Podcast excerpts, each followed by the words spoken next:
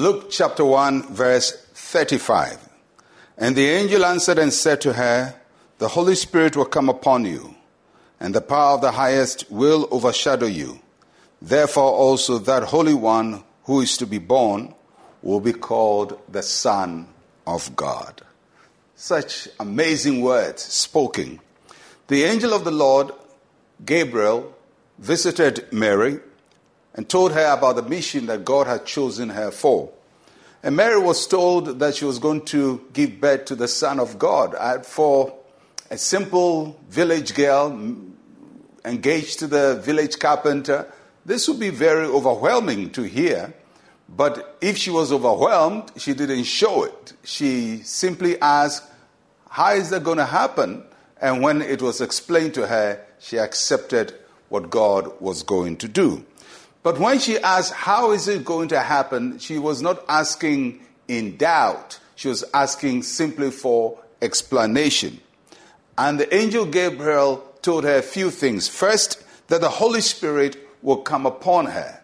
And throughout the Bible, right from the Old Testament, when God wanted to do something extraordinary with people, and for the people to do something beyond their ability, the Holy Spirit came upon them the Holy Spirit coming upon us enables us to do things beyond our natural strength. So that's the first thing the angel said.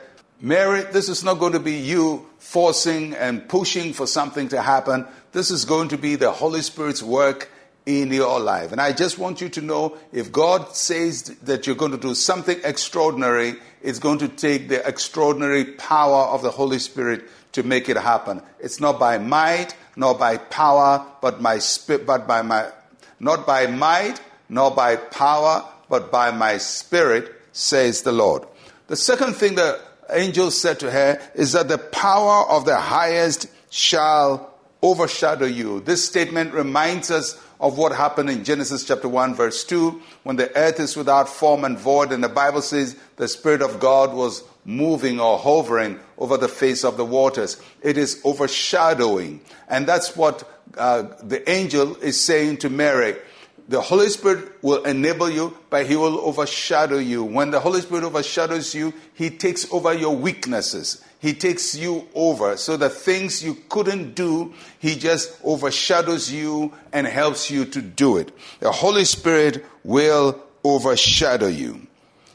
The third thing that we learn from this passage is that Mary's conception was a direct work of God, our Creator. This is not the work of Mary, this is the work of the Holy Spirit. The Holy Spirit created all things out of nothing, and He is able to make a child without a human male. Just think about it. The first man in the Bible was made from the dust of the earth. The second person created Eve was made from a rib. If God can make a human being from dust and from rib, you don't think the Holy Spirit can create uh, and bring into being the Son of God? Uh, so the Son of God was brought into being, was manifested through the power of the Holy Spirit, the same Holy Spirit who has been at work in our lives all these years. And Mary was fully convinced that God could conceive a child in her womb, though she didn't know a man. She believed God could do it, and her faith in God was firm that this announcement was going to become a reality.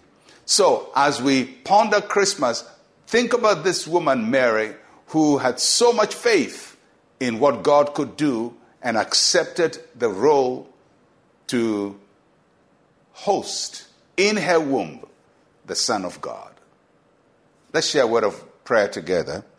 Say with me, Heavenly Father, fill me anew with your Holy Spirit and let the power of the Most High overshadow me in Jesus' name. Amen and amen. May the Lord overshadow you and surround you with his presence throughout this day. I'm Pastor Mensa Otabil. Shalom, peace, and life to you.